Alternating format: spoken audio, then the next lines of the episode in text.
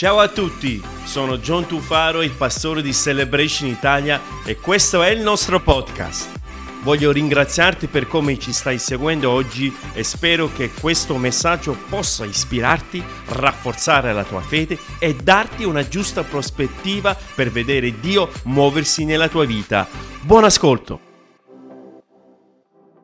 Questa sera voglio continuare una serie di discorsi che abbiamo iniziato qualche settimana fa in merito a quello che è lo Spirito Santo in merito a quello che è la persona dello Spirito Santo, in merito a quello che lo Spirito Santo fa per noi e in che modo eh, dobbiamo eh, riceverlo, che lo Spirito Santo non è una forza, un'entità esteriore che di tanto in tanto magari si ricorda di noi in qualche modo oppure ci costringe a fare delle cose un po' strane, no, lo Spirito Santo, come definito da Cristo Gesù stesso, è il nostro amico consolatore è quella persona, perché l'abbiamo detto e l'abbiamo ribadito in queste settimane, lo Spirito Santo non è una cosa ma è una persona, è la terza persona della Trinità, è la terza persona, è una persona, una persona è il nostro amico, un nostro consolatore. E, e lo Spirito Santo ha la funzione di stare accanto a noi attraverso qualsiasi tipo di situazione in cui noi dobbiamo attraversare,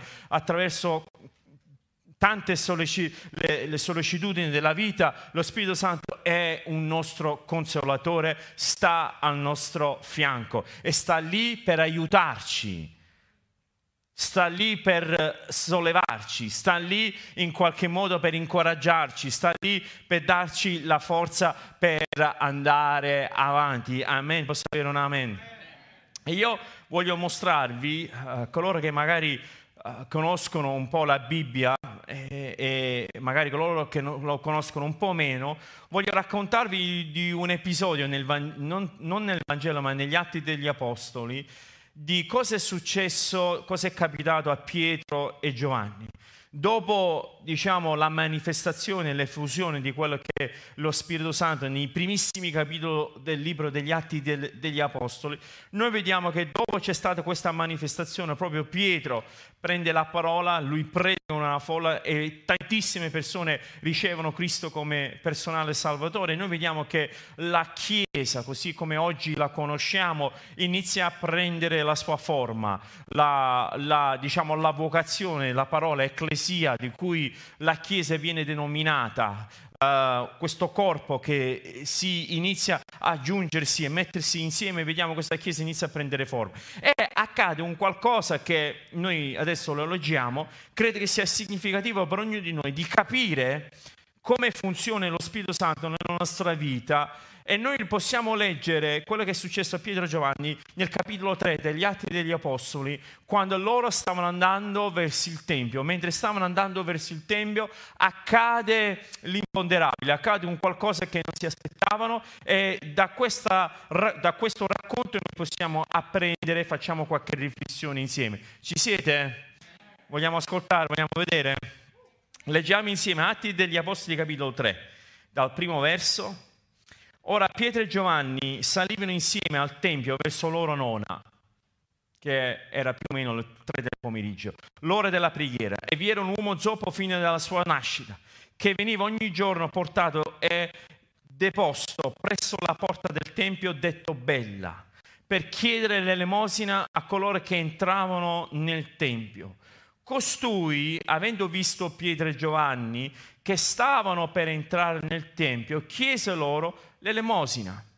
Versetto 4. Allora Pietro con Giovanni, fissando gli occhi su di lui, importante questo verso perché da qui poi ci torniamo, fissando gli occhi su di lui, disse guarda noi, disse guardaci, guarda, guarda a noi.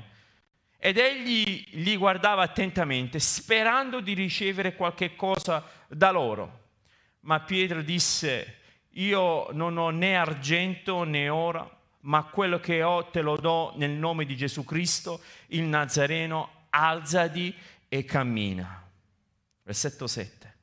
E preso per la mano destra, preso per la mano destra, lo sollevò e in quell'istante i suoi piedi e le caviglie si rafforzarono e con un balzo si rizzò in piedi e si mise a camminare ed entrò con loro nel tempio camminando, saltando e lodando Dio. E tutto il popolo lo vide camminare e lodare Dio e lo riconobbero per quel tale che sedeva alla porta bella del tempio, chiedere l'elemosina e furono ripieni di sbigottimento e di stupore per ciò che gli era accaduto. Questo è un episodio che forse, come detto prima, che magari alcuni di noi già lo conosce, già l'abbiamo letto, già siamo familiarizzati diciamo, con questo racconto, tanti di noi forse non l'abbiamo mai sentito prima d'ora.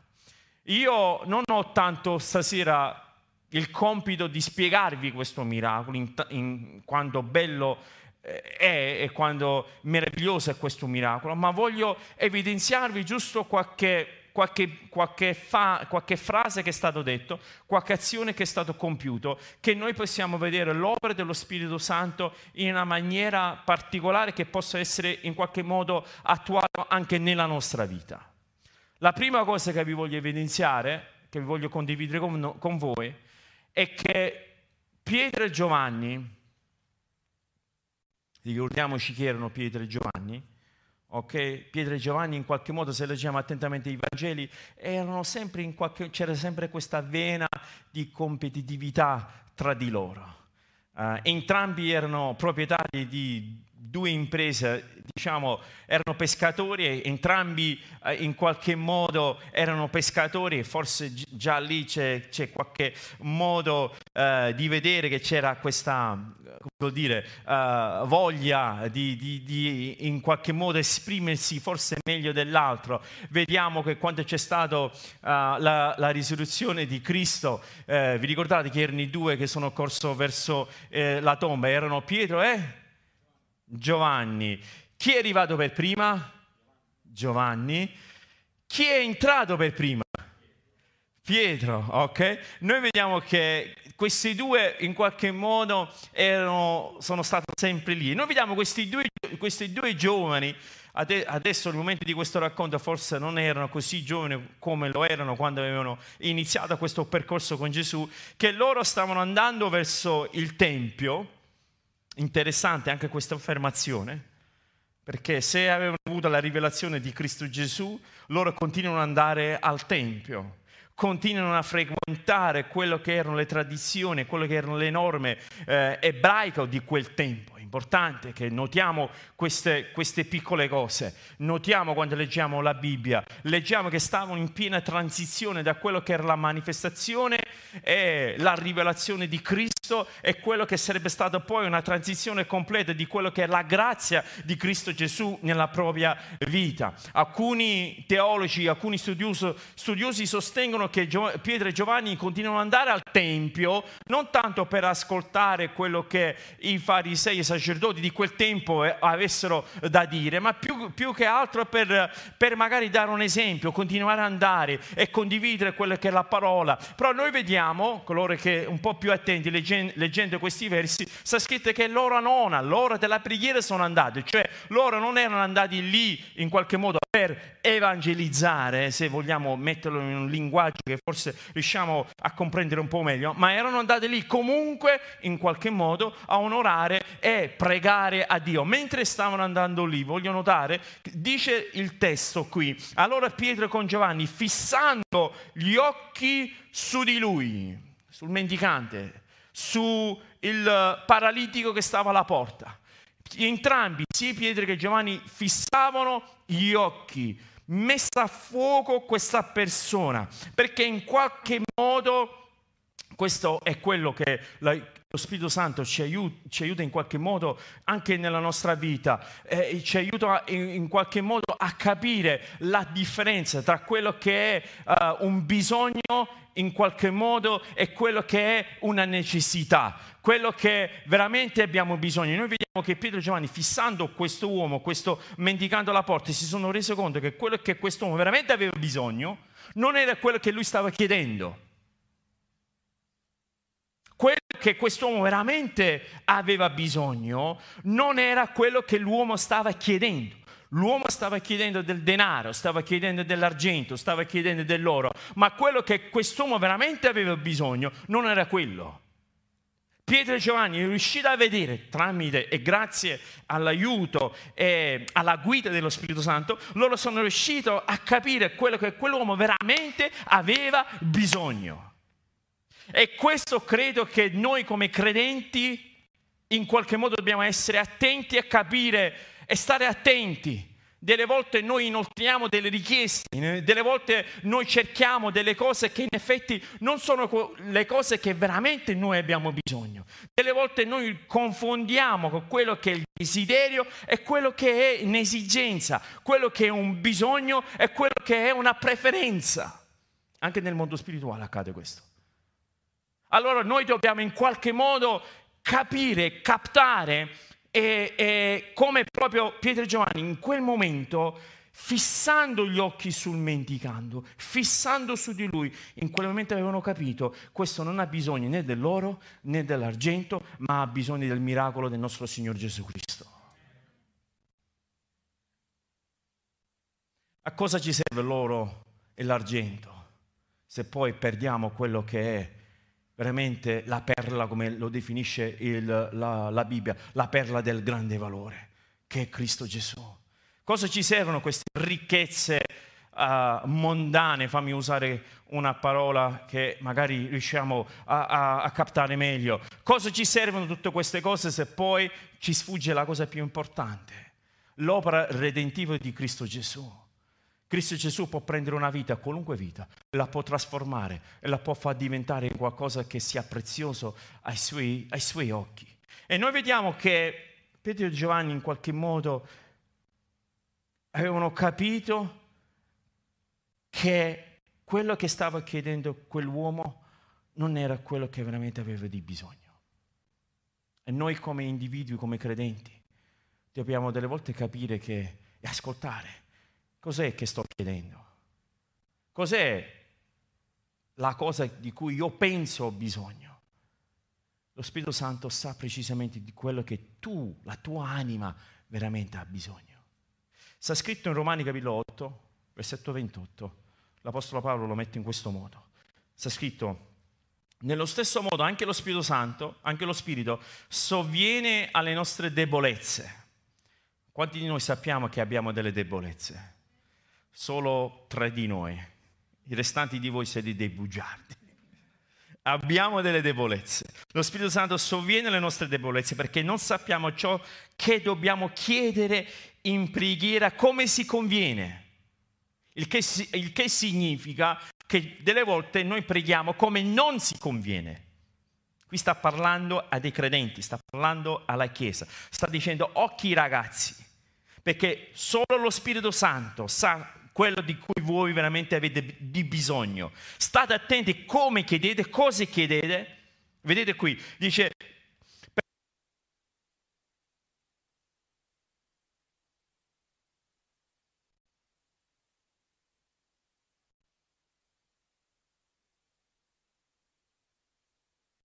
riconosce quale sia la mente dello Spirito perché egli intercede per i santi secondo Dio. In poche parole sta dicendo quello che veramente conosce la tua anima, quello che veramente tu hai bisogno nella tua anima. Lo Spirito Santo riesce, lui lo sa e lui intercede per te. Anche se delle volte, non so quanti di voi vi è capitato, forse di, di inginocchiarvi oppure di stare in preghiera e la vostra anima sta in tale stato che forse non riuscite, riuscite nemmeno a trovare delle parole che siano adeguate a quello che è il tuo stato d'anima e magari stai lì che stai solo in qualche modo piangendo davanti alla presenza di Dio. Ecco, quello è lo Spirito Santo che in qualche modo subentra e intercede per te e in qualche modo quel, quello, quella, quell'anima che si rivolge verso il creatore dove non riesce a trovare delle parole, lo Spirito Santo subentra e prega e intercede per te, anche a tua insaputa.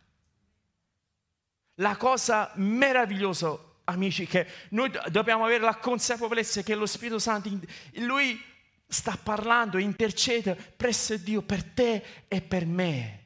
E non c'è nulla di più bello di avere la consapevolezza che c'è qualcuno che sta facendo il tifo per noi che c'è qualcuno che sta lì, che sta intervenendo per noi, che c'è qualcuno lì che sta intercedendo per noi, che c'è qualcuno lì che in qualche modo sta, sta aiutando e sollevandoci in qualunque momento. Io voglio dirti questa sera che tu puoi stare sereno, puoi stare serena perché lo Spirito Santo sta intercedendo per te, non si è dimenticato di te.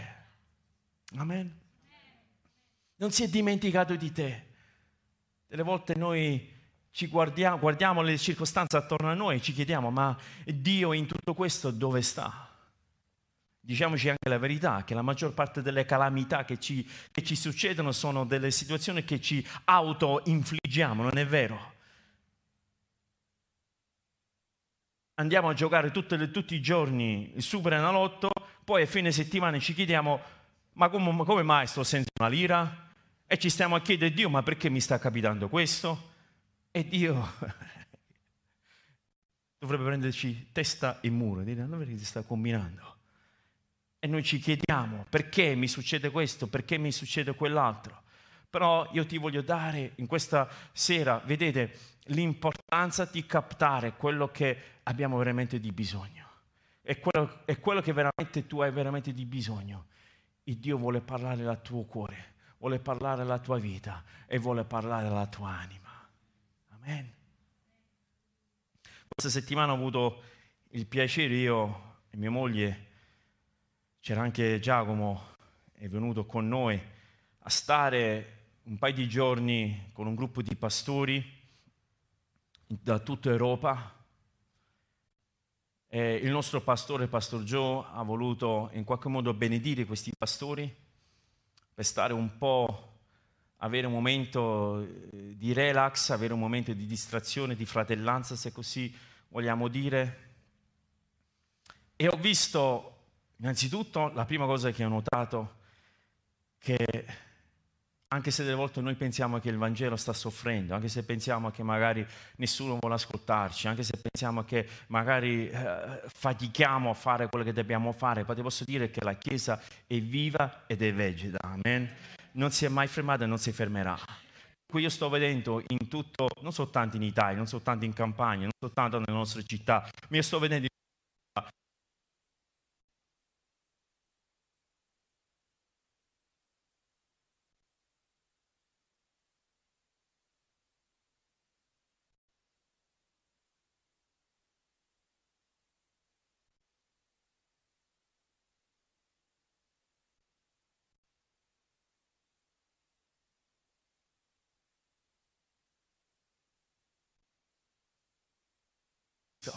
Lui sta costruendo la sua chiesa e noi non siamo altro dei collaboratori, se vogliamo, suoi e insieme a lui partecipiamo a quello che è la sua gloriosa sposa, quello che lui sta, lui sta preparando, quella, quella chiesa, come mi piace come l'Apostolo Paolo lo definisce in Efesini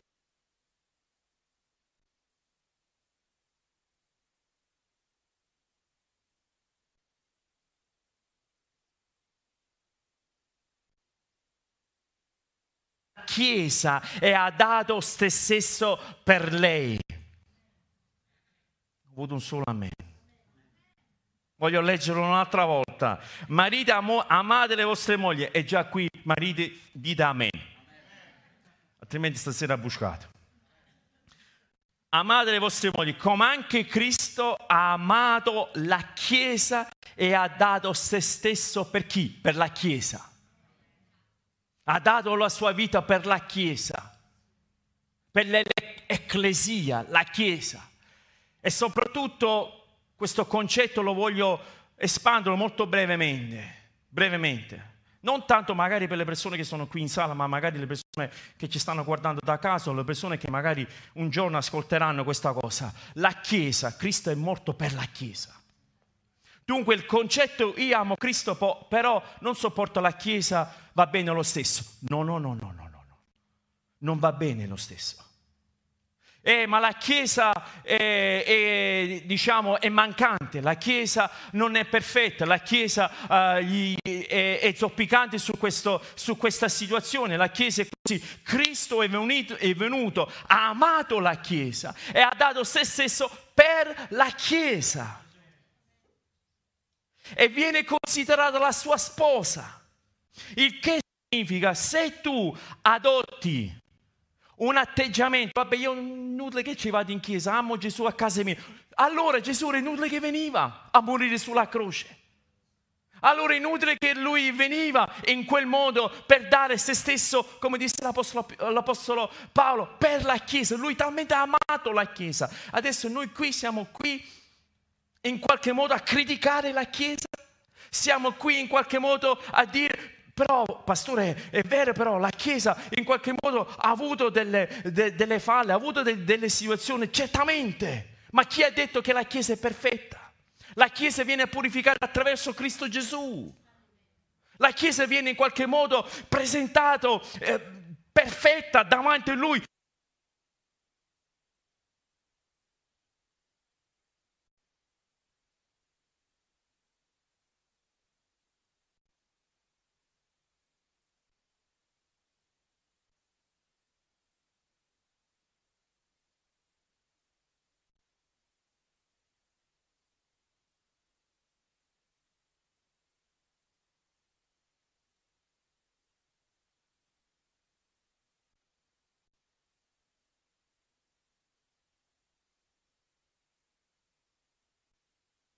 Mi è piaciuto, questo non mi è piaciuto, dove c'è il senso di unità, dove c'è il senso dell'esempio di Cristo Gesù che ci ha dato il Dio Padre, Dio Figlio e Dio Spirito Santo, questo senso di unità dove Gesù nel giardino ha pregato Padre, fa che loro possano essere uno come noi siamo stati uno, se il senso era che noi dovevamo soltanto stare a casa, se dovevamo stare a casa, qual, che senso aveva la preghiera di Gesù per dire Padre io prego affinché possano essere uno? Che senso aveva? Proprio perché ci sono tante teste e c'è un detto napoletano che ogni testa è un... Come siete bravi? Allora, proprio perché ogni testa è un... Gesù ha pregato, papà io prego che loro possano essere uno, perché guarda, nell'unità c'è qualcosa di particolare che accade. Non è più io corro per me stesso, io faccio questo per me, io faccio quello per quest'altro, io faccio no. Padre, io prego affinché possano essere uno così come noi siamo uno. E noi vogliamo apprezzare la Chiesa e noi vogliamo elogiare la Chiesa perché anche il marito che sa di avere una moglie mancante, sa di avere una moglie che in qualche modo non sta camminando dritto e se qualcuno esterno si permette di insultarlo, anche il marito che è consapevole di questo si offenderebbe. Quanti di più? Dunque nei confronti della Chiesa di Cristo, se noi ci prendiamo la libertà di criticare la sposa di Cristo. Capite? Riusciamo a vedere e noi vogliamo amarla, ma ha dei, dei difetti perché tu non ce l'hai. Noi vogliamo, noi vogliamo onorarla, perché, però è mancante perché noi non siamo mancanti. Ma noi lo vogliamo in qualche modo far splendere la luce di Cristo Gesù. E questo è il nostro desiderio. E noi vediamo che, tornando a Pietro e Giovanni, loro riuscivano a capire qual era il vero esigenza. Lo vogliamo fare sotto la forma individuale, ma lo vogliamo fare anche sotto la forma uh, comunitaria. C'è un passaggio, non so quanti di voi, magari forse l'avete già lo conoscete, ma c'è un passaggio che Davide nell'Antico Testamento, nel libro di Croniche, stava mettendo insieme un esercito stava mettendo insieme un esercito per andare a affrontare i nemici. Nel mettendo insieme questo esercito c'erano tanti dei suoi soldati che erano soldati valorosi. C'erano dei soldati che potevano in qualche modo affrontare, non vi distraete, potevano affrontare persone che potevano uccidere 700-800 persone alla volta. E c'è proprio un elenco di questi guerrieri, potete andare a leggerlo tran- tranquillamente, però una cosa curiosa che fa, che fa Davide, una cosa che veramente prende la mia attenzione e vorrei che anche noi potessimo meditarlo e soffermare su questo, su questo passo, è che è che in, se non erro, seconda, seconda cronica, adesso l'ho perso, però seconda cronica, capitolo 26 non ero, c'erano queste persone che venivano denominati i figli di Isaacar. I figli di Isaacar, ok? Davide l'aveva messo a capo di ogni segmento del suo esercito ed erano circa 200 di loro avevano messo loro a capo dei vari segmenti dell'esercito. Non era il, più, il, il, soldato più valoroso, quello che aveva ucciso 800 persone alla volta, che è una mattanza, ragazzi, 800 persone. Non era lui, come immagino che era tipo Arnold Schwarzenegger, il Terminator, ok? Non era lui ma quello che aveva messo a capo del, dei vari eserciti erano i figli di Isaccar. E sapete perché Davide aveva messo i figli di Isaccar? E viene proprio denominato in questo modo, perché loro avevano la capacità di leggere i tempi. Qualcuno libera questo bambino nel nome di Gesù. Perché loro sapevano leggere i tempi. Cosa significa? Un po' come Pietro Giovanni passavano lì davanti e riuscivano a vedere un qualcosa che magari altri gli sfuggiva. E noi come Chiesa vogliamo essere quella Chiesa che possiamo leggere i tempi. Dice precisamente Davide, i figli di Isaacar potevano leggere i tempi e pertanto guidare l'esercito e il popolo di Israele in battaglia. Loro riuscivano a capire in che direzione andare, riuscivano a capire quando era il momento di combattere e quando era il momento anche di retrocedere. Loro capivano il momento quando era il momento di aspettare e riuscivano a capire quando era il momento di prendere spada e andare avanti. Questo erano gli uomini valorosi che Davide si fidava a guidare il suo esercito. E noi come Chiesa vogliamo essere una Chiesa che possiamo leggere i tempi, non essere ignoranti a quello che sta succedendo in questo momento, non nascondere la nostra testa come fanno quegli animali sottoterra, che sono i Struzzi, ok. Struzzi, chi ha detto cammelli? I cammelli, ok, va bene anche i cammelli. I struzzi, ok, mettono la testa sottoterra quando hanno paura. Noi non vogliamo essere come tali, ma noi vogliamo leggere i tempi, capire il vento, seguitemi, il vento dello Spirito Santo come sta soffiando. Gesù cosa ha detto a Nicodemo? Il vento soffia dove vuole. Il che cosa significa? Che nove volte su dieci non soffia nella direzione dove tu vuoi che possa soffiare. Ascoltatemi, questo è importante, questo è il Vangelo, questo è quello che Gesù ha detto. Gesù disse a Nicodemo, guardi il vento, lo Spirito Santo soffia dove vuole, può fare quello che vuole. Nessuno può domare, nessuno può me- mettere delle briglie sullo, eh, eh, sullo, Spirito Santo e guidarlo come un cavallo. Non lo, può, non lo potete fare. Se decide di andare a nord va a nord, se va a sud va a sud, se va a est va a est, se va a ovest va a ovest. Poi se decide di invertirsi, inverte. Chi sei tu a domare? Chi sei tu a definire? Chi sei tu ad etichettarlo? Chi sei tu che funziona in questo modo? Nicodemo! Io ti dico deve essere nato di nuovo. Ma posso mai entrare di nuovo nel ventre di mio? No! Lo Spirito Santo soffia come vuole, può fare qualsiasi cosa in qualunque momento. E i figli di Isaacar avevano questo, questa guida dello Spirito. E io voglio che anche noi, come Chiesa, come individui, possiamo essere guidati dallo Spirito Santo.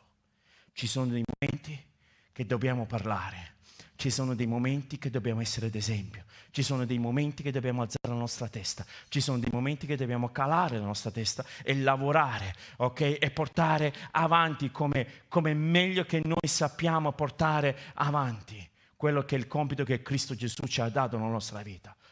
Pietro e Giovanni vide quest'uomo.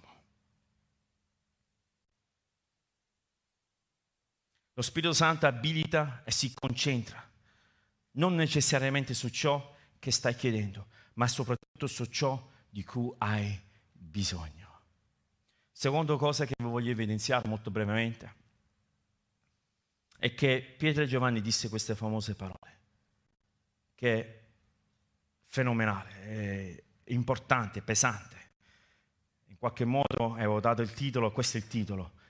Pietro Giovanni disse a questo mendicante, guarda noi. Ci sono volumi che sono state scritte su queste due parole. Cosa ha voluto dire Pietro al mendicante? Guarda noi. Ha voluto in qualche modo forse mostrargli che lui era un seguace di Cristo Gesù. In qualche modo ha voluto mostrare quello che, erano, quello che era il suo ministero, quello che erano i suoi talenti, quello che erano uh, le sue capacità. Forse era questo. Non credo. Non credo. Perché successivamente cosa dice Pietro? Quello che ho, quello che ho, te lo do. Nel nome di Gesù Nazareth, alzati e cammina. Tu non puoi dare qualcosa che non hai. Non è vero? Quanti di voi siete andati a mangiare a un ristorante con la carta di credito di qualcun altro? Ma è capitato? Sì, Giuliano, a parte Giuliano. Quello di papà. Ti sei divertito, no? Tu non puoi dare qualcosa che tu non hai. Tu puoi solo dare quello che tu hai. Dunque Pietro non, era, non si stava soffermando sulle sue capacità. Pietro invece stava dicendo guarda noi, guarda cosa c'è qui dentro. Guarda alla presenza, di, ricordiamoci, erano appena state ripiene di cosa? Di, erano appena state ripiene di Spirito Santo, c'era la manifestazione, c'era la potenza dello Spirito. In quel modo, e sappiamo, no? abbiamo letto, nell'Alto Solaia è sceso lo Spirito Santo uh, in una maniera così forte, così potente, erano ripieni.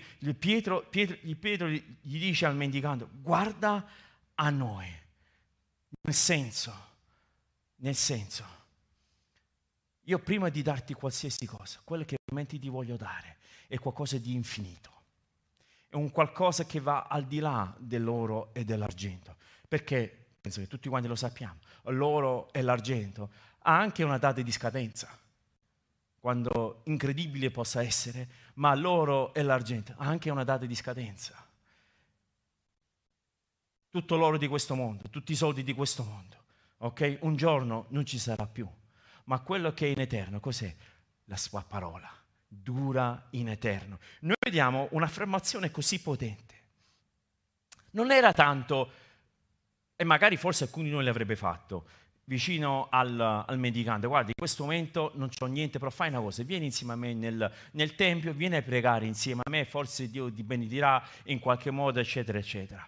Ma quello che ha fatto Pietro, quello che ha fatto Giovanni insieme, hanno detto guardaci, guarda noi intendendo la totale fiducia che la presenza di Dio, la sovranità di Gesù e la potenza dello Spirito Santo erano evidenti in loro, talmente che era evidente, talmente che era forte, talmente che era prorompente nella sua presenza che nonostante il bisogno di questo mendicante, nonostante che loro non dovevano fare altro che dare, loro volevano in qualche modo mostrare la loro fede.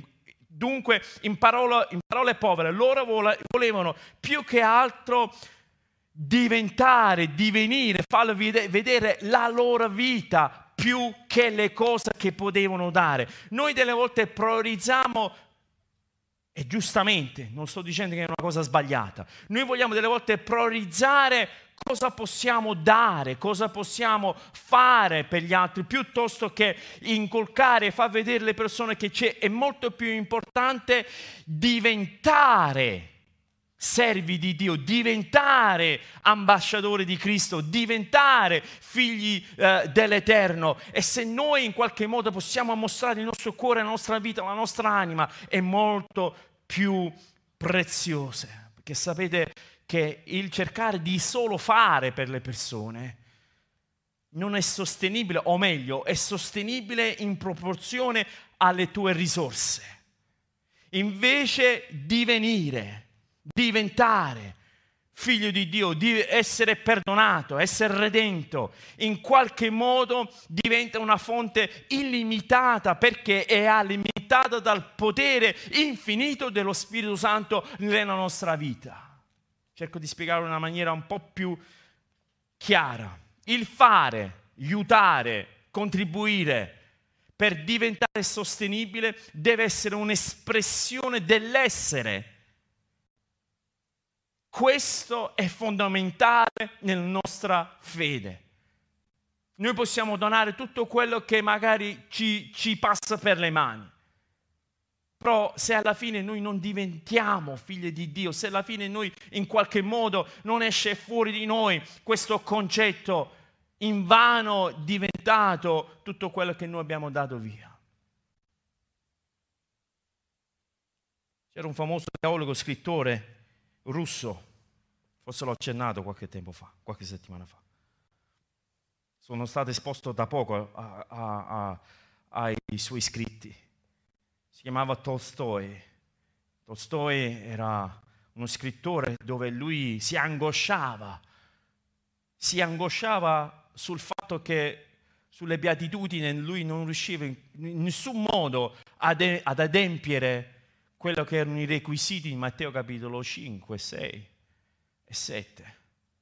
Le beatitudini, beati puri di cuore, beati poveri in spirito, ci ricordiamo le beatitudini, no? E lui si angosciava su questo fatto, e lui scriveva, e lui faceva di tutto in qualche modo, e, e da, da, da, dai suoi libri noi riusciamo a percepire questa angoscia del fatto che lui non riusciva mai a raggiungere questi, requisiti delle, delle beatitudini erano da prendere letteralmente forse punto interrogativo.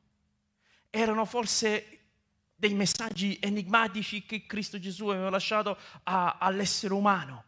Era forse qualche altra cosa.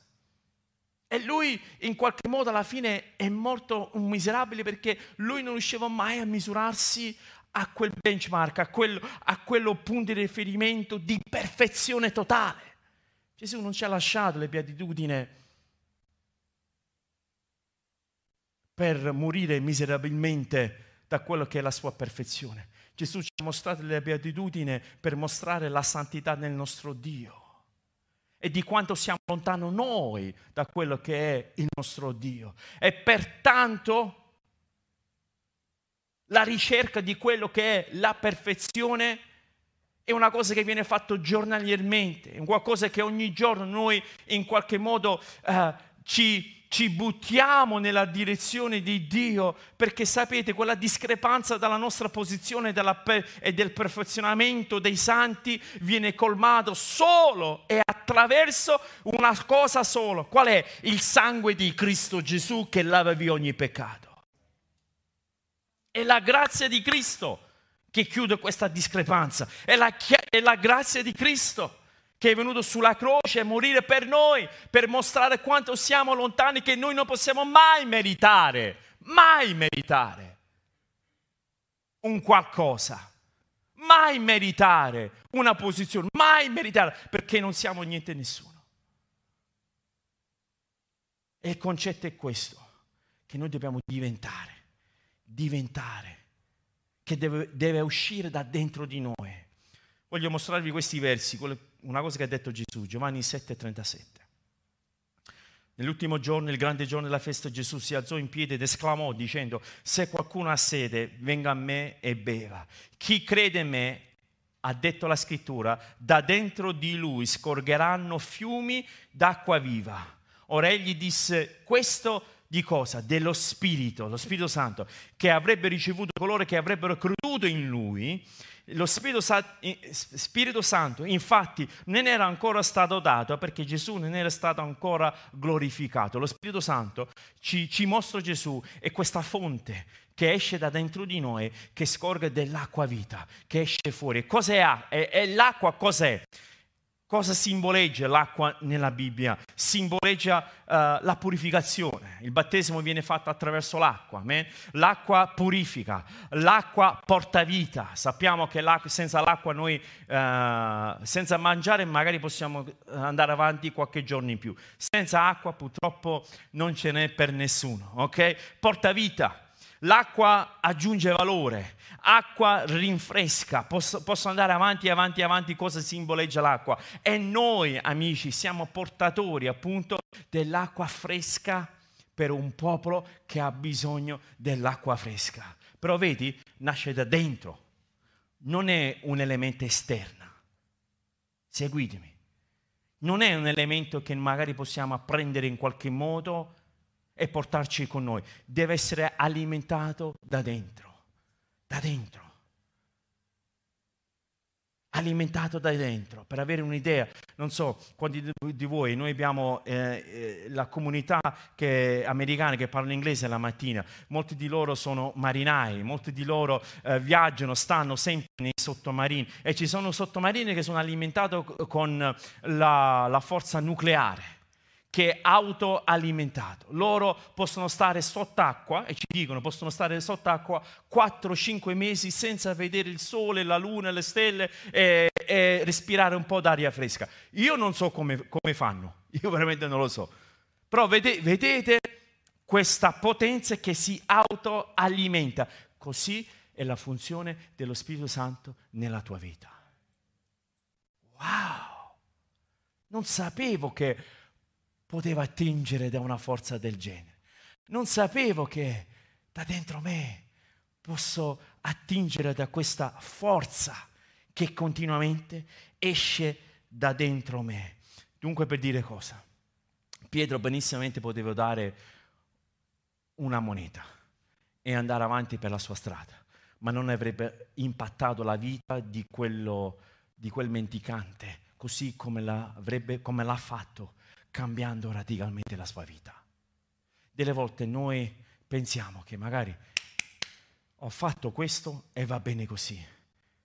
Fermiamoci, perché delle volte più di un'azione le persone hanno bisogno di una parola, una parola di vita. Le azioni contano, io sono il primo a dire, noi siamo i primi a farlo e vanno fatte e non ci dobbiamo mai stancare di farlo. Gesù ci ha detto che non verrà dimenticato neppure un bicchiere d'acqua, dunque noi lo facciamo, però delle volte c'è bisogno di quella cosa in più che solo lo Spirito Santo ci può dare. L'impatto che ha avuto Pietro su quest'uomo è stato incredibile, solo perché, e uso una parola per rendere l'idea, non l'ha ronzata. La, si è soffermato e ha detto questo ha bisogno di qualcosa di particolare. Quante persone noi arronziamo nella nostra vita? Quante persone noi in qualche modo non diamo il giusto tempo? Spesso sono le persone che ci amano di più. Spesso sono le persone che magari dovremmo amare di più. E sono le stesse persone che in qualche modo non diamo la giusta attenzione. Occhio, perché lo Spirito Santo ci parla e ci fa aprire gli occhi. Non ho tempo, ma voglio avviarmi alla mia conclusione. La conclusione che mi piace adesso evidenziare è questo, che nell'atto del miracolo, una volta che Pietro aveva proferito le parole, alzate e cammina, lui fa un gesto, un gesto strano, lui con, lo, dice il testo che lui lo afferra con il braccio destro e lo alza. Sapete che la Bibbia sono piene di simboli, sono piene di messaggi, sono piene di cose che dobbiamo approfondire. Cos'è il simbolo della mano destra? Cos'è questo simbolo che noi vediamo Pietro sollevare questo paralitico con, la, con il braccio destro? Numero uno, un, il braccio destro è un simbolo di forza è un simbolo di forza. In Ezechiele capitolo 41, versetto 13, sta scritto, poiché io sono il Signore tuo Dio che afferra la tua mano destra, che ti dice non temere, io ti aiuterò. Amen. Che cosa meravigliosa. Che nonostante qualsiasi cosa che tu stai attraversando, la mano destra di Dio sta, sta venendo verso di te, verso di me e ci sta dicendo non temere, io ti aiuterò. Amen. Non è meraviglioso? Io ti aiuterò. E il braccio destro, la mano destra, di Dio che ci sta afferrando, ci sta simboleggiando, è un simbolo di forza. Tu non hai più paura di temere, ma da oggi, da ora in avanti, da ora in avanti lo Spirito Santo ti aiuterà perché questo simbolo di forza sta venendo verso di te. La seconda cosa che voglio mostrare, il simbolo del, della mano destra, è un simbolo di autorità. Nella Bibbia vediamo questo ovunque, c'è solo, preso solo questo verso per rendere l'idea, sta scritto qui, allora quando il Signore Gesù ebbe parlato loro fu ricevuto in cielo e si sedette, si sedette dove? Alla destra del Padre, alla destra di Dio. Dunque la posizione destra è una posizione di autorità. Dio ci ha dato l'autorità, posso sentire un amen? Ci ha dato l'autorità per lamentarci? Per stare lì a condannare, ci ha dato l'autorità per parlare contro i nostri stessi fratelli, sorelle, amici, parenti. No, lui ci ha dato l'autorità per compiere le buone opere che Dio ha precedentemente preparato per il suo popolo. Posso dire amen? Questa è l'autorità dove Dio ci ha dato. La terza cosa, il braccio destro è un simbolo di potere. Ok, Luca, in Luca sta scritto poiché Davide stesso dice nel libro di Salmi, il Signore disse al mio Signore, siediti dove? Alla mia destra, finché non farò dei tuoi nemici uno sgabello per i tuoi piedi. Vedete, una posizione di potere. E io oggi avverto in questa sera, avverto, a parte il caldo tremendo, avverto in questa sera che lo Spirito Santo sta soffiando e ci sta dicendo guarda, tu hai bisogno di vedere mia, il mio braccio destro che sta steso verso di te e ti sta dicendo basta medicare, basta stare lì a terra, basta in qualche modo eh, aspettare sulle briciole, sul superfluo degli altri, ma alzati, cammina e corri nel Tempio perché io ti ho posto in una pos- posizione di autorità e di potere, io ti ho posto in una posizione di forza. Questo è il Cristo che sta parlando al nostro cuore e alla nostra vita. Lo Spirito Santo di equipaggia, di posiziona nel tuo spazio dato da Dio stesso. Lo Spirito Santo di posizione lo Spirito Santo ti chiama, lo Spirito Santo ti mette in, in una situazione dove il, lui sa in che modo si possa usare di te. Io in questo racconto, io vedo l'opera dello Spirito Santo in una maniera forte, vedo tappezzato in una maniera chiara, lo vedo come lui vuole innanzitutto che noi possiamo focalizzarci, capire quelli che sono i veri bisogni, non quelli che sono i desideri non quello perché ragazzi, noi desideri, sai dove Gesù l'ha messo i desideri? Vi ricordate? Nel giardino del Getsemane, dove disse Signore, non la mia volontà, ma la tua volontà sia fatta. Il che significa che la sua volontà forse era altro. Il conte Zinzendorf dei Moravi, movimenti dei Moravi nel 1750, andare avanti, ve ne ho parlato nel passato, della riunione di preghiere più lunga che sia mai registrato, iniziata nel 1700 alla fine, 1770 e finito nel 1870. Per cent'anni questo popolo ha pregato giorno e notte, 24 ore su 24, 7 giorni su 7, pregando per la potenza dello Spirito Santo. Il conte Zinzendorf, che era un po' quello che eh, li aveva accolto, un po' quello che gli dava, gli aiutava, disse queste parole, tre cose sento nel mio spirito, sente che dobbiamo fare? Uno, predicare Cristo. Due, morire. Tre, fare in modo che nessuno si ricorda di te.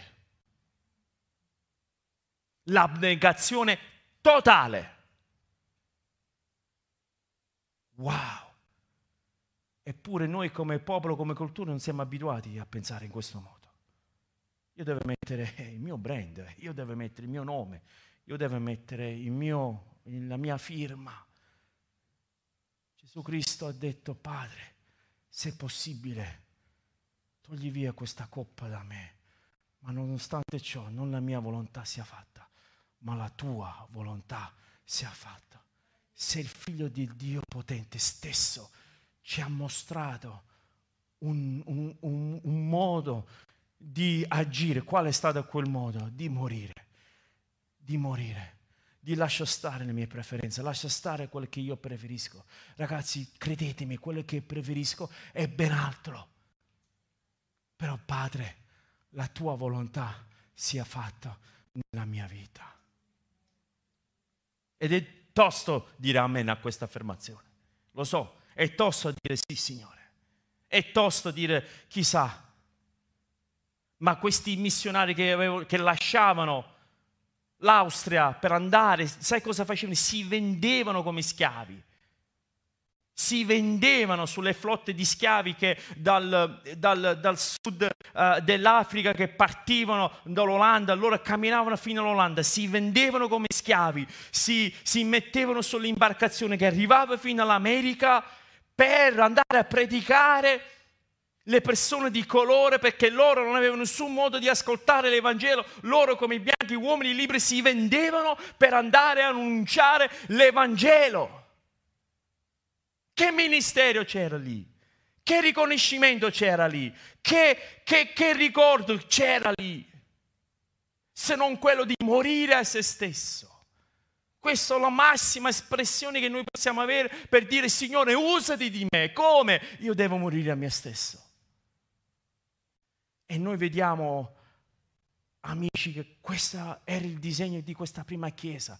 Questo era il, il modus operante di dire Signore, meno di me e più di te. Spero che questo messaggio sia stato di benedizione per te. Se ti fa piacere, iscriviti al nostro podcast, così nel tuo feed appariranno gli episodi più recenti. E seguici cliccando sul link in descrizione, rimanendo connesso con tutte le nostre attività. Ti do appuntamento al prossimo podcast di Celebration Italia.